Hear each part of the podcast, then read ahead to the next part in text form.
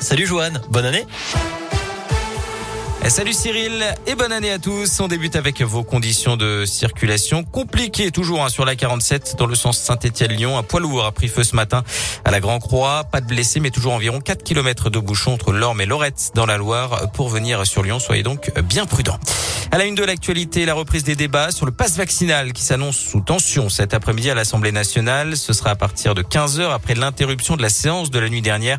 Suite aux propos d'Emmanuel Macron, le président a dit vouloir, je cite, emmerder les non vaccinés jusqu'au bout. Pour lui, être non vacciné, c'est être irresponsable et un irresponsable n'est plus citoyen. Fin de citation.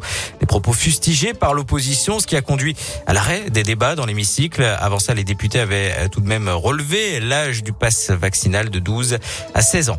L'actualité, c'est également l'affaire de la Dépakine. Sanofi fait appel après avoir été jugé responsable d'un manque de vigilance et d'information sur les risques euh, du médicament. La molécule qui vise à traiter les troubles bipolaires présentait des risques pour le fœtus lorsqu'elle était prise lors d'une grossesse. La justice a estimé recevable l'action de groupe présentée par l'association de victimes de la Dépakine contre le laboratoire lyonnais, ce qui ouvre la voie à une première judiciaire dans le domaine de la santé. Rappelons que Sanofi avait déjà été mise en examen pour tromperie aggravée et blessures involontaires dans cette affaire.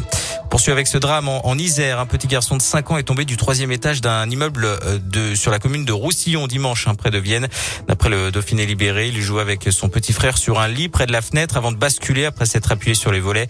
La mère a retrouvé son enfant inanimé au sol. Il présente de nombreux hématomes et un traumatisme facial. Héliporté à l'hôpital femme-mère enfant de Bron, la jeune victime a quitté les soins intensifs dans la journée de lundi.